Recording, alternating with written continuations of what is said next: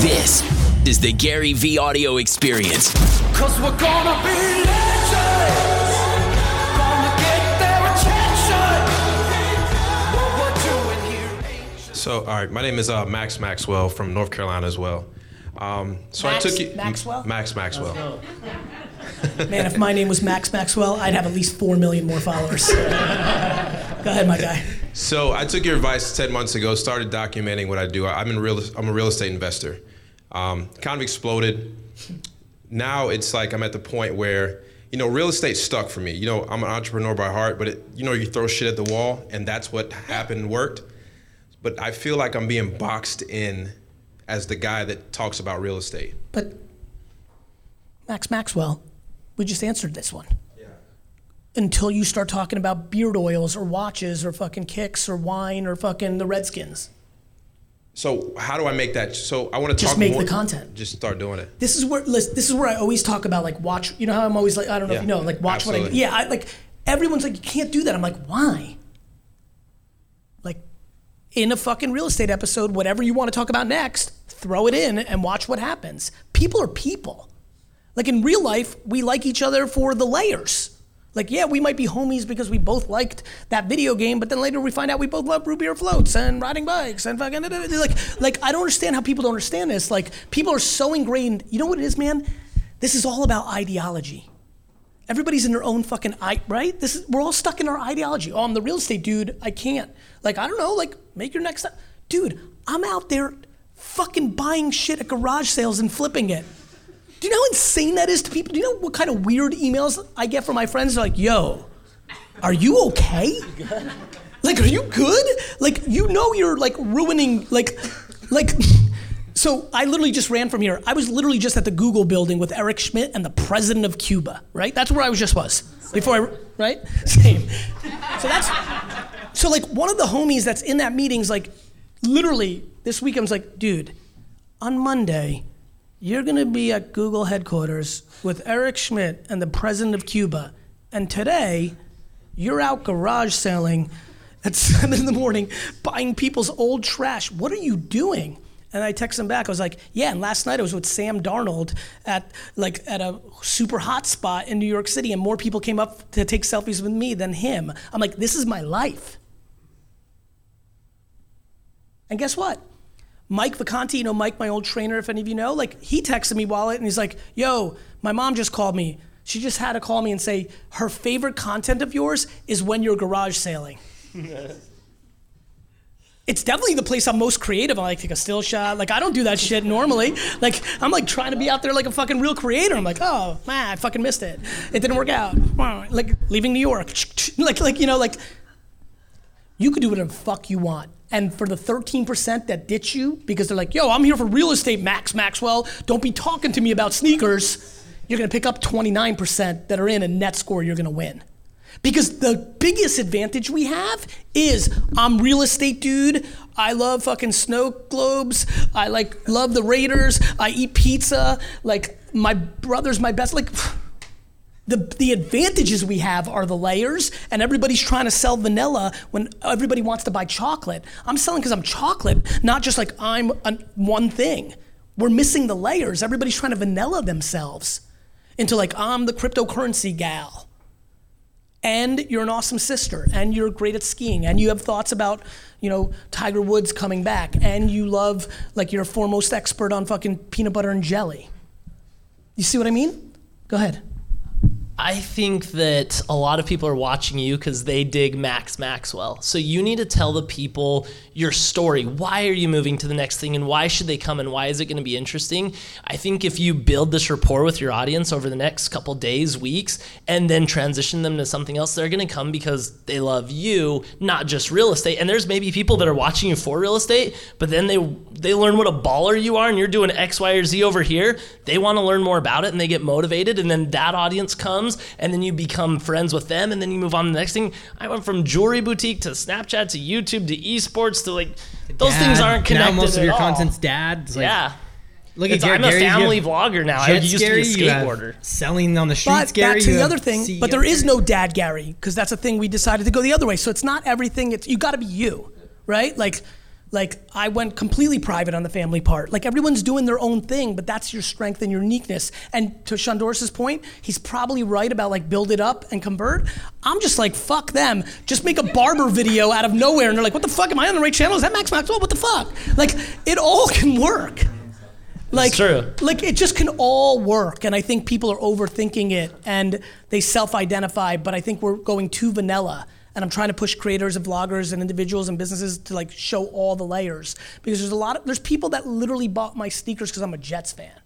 Like literally, that is a single reason. Not I made content for them. Not that they associate with entrepreneurship, but like we're a small little community and we're mad at everybody. And like he's a Jets fan, so fuck it. I need a new pair of sneakers. Like you, you got to give people more reasons, not less.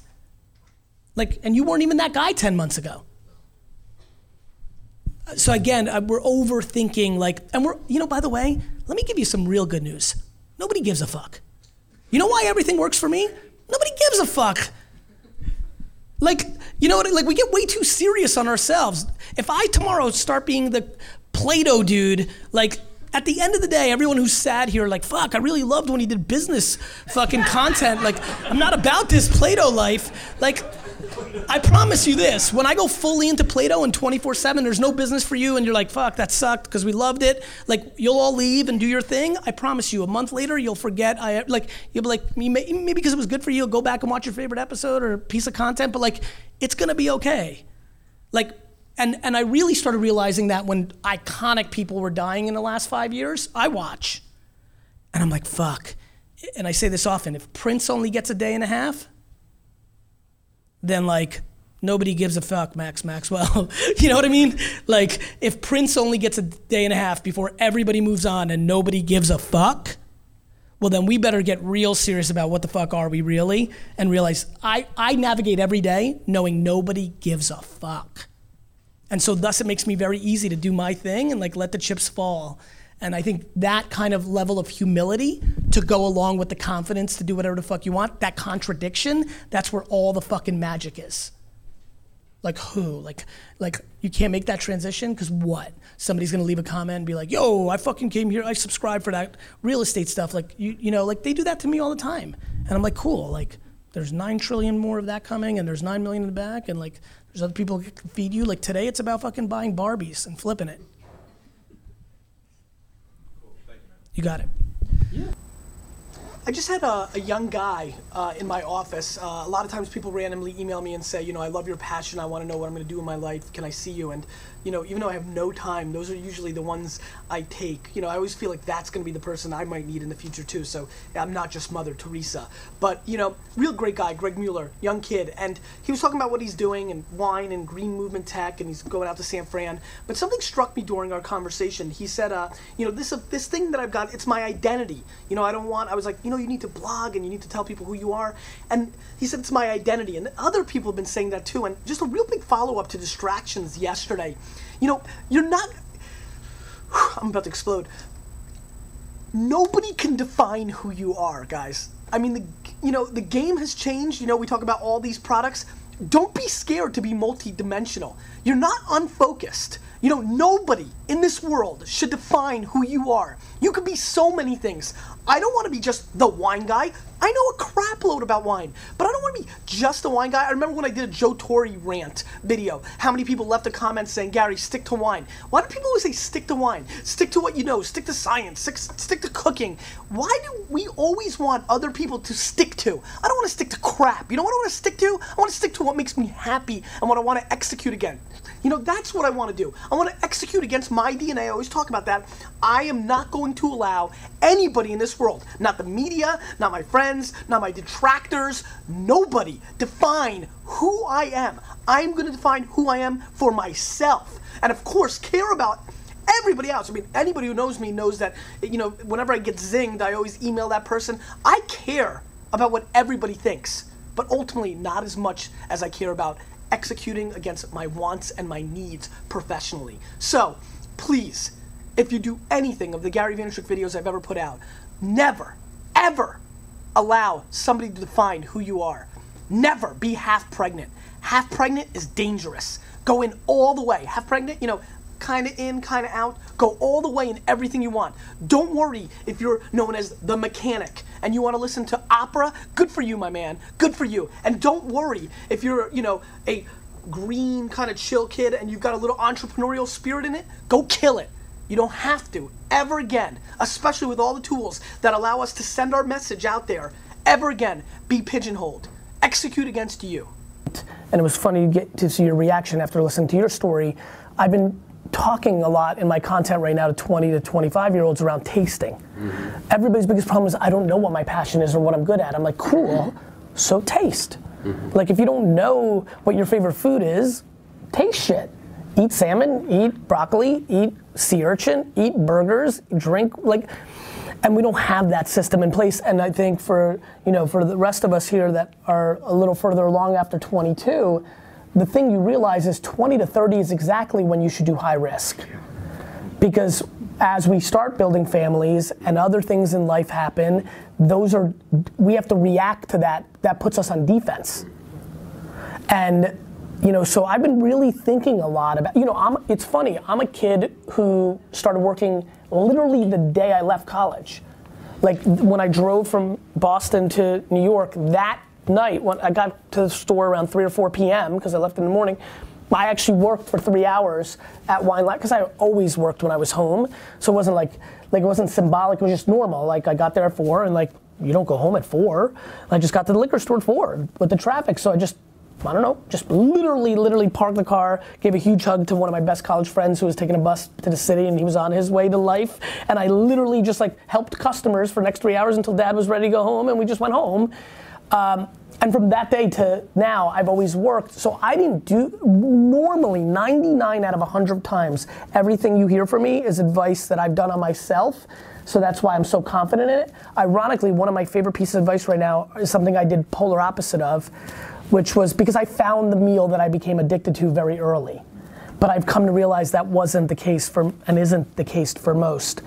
And I just think it's practical to hustle at this age, try different things. Some of us stumble upon it in an alteration of our own business.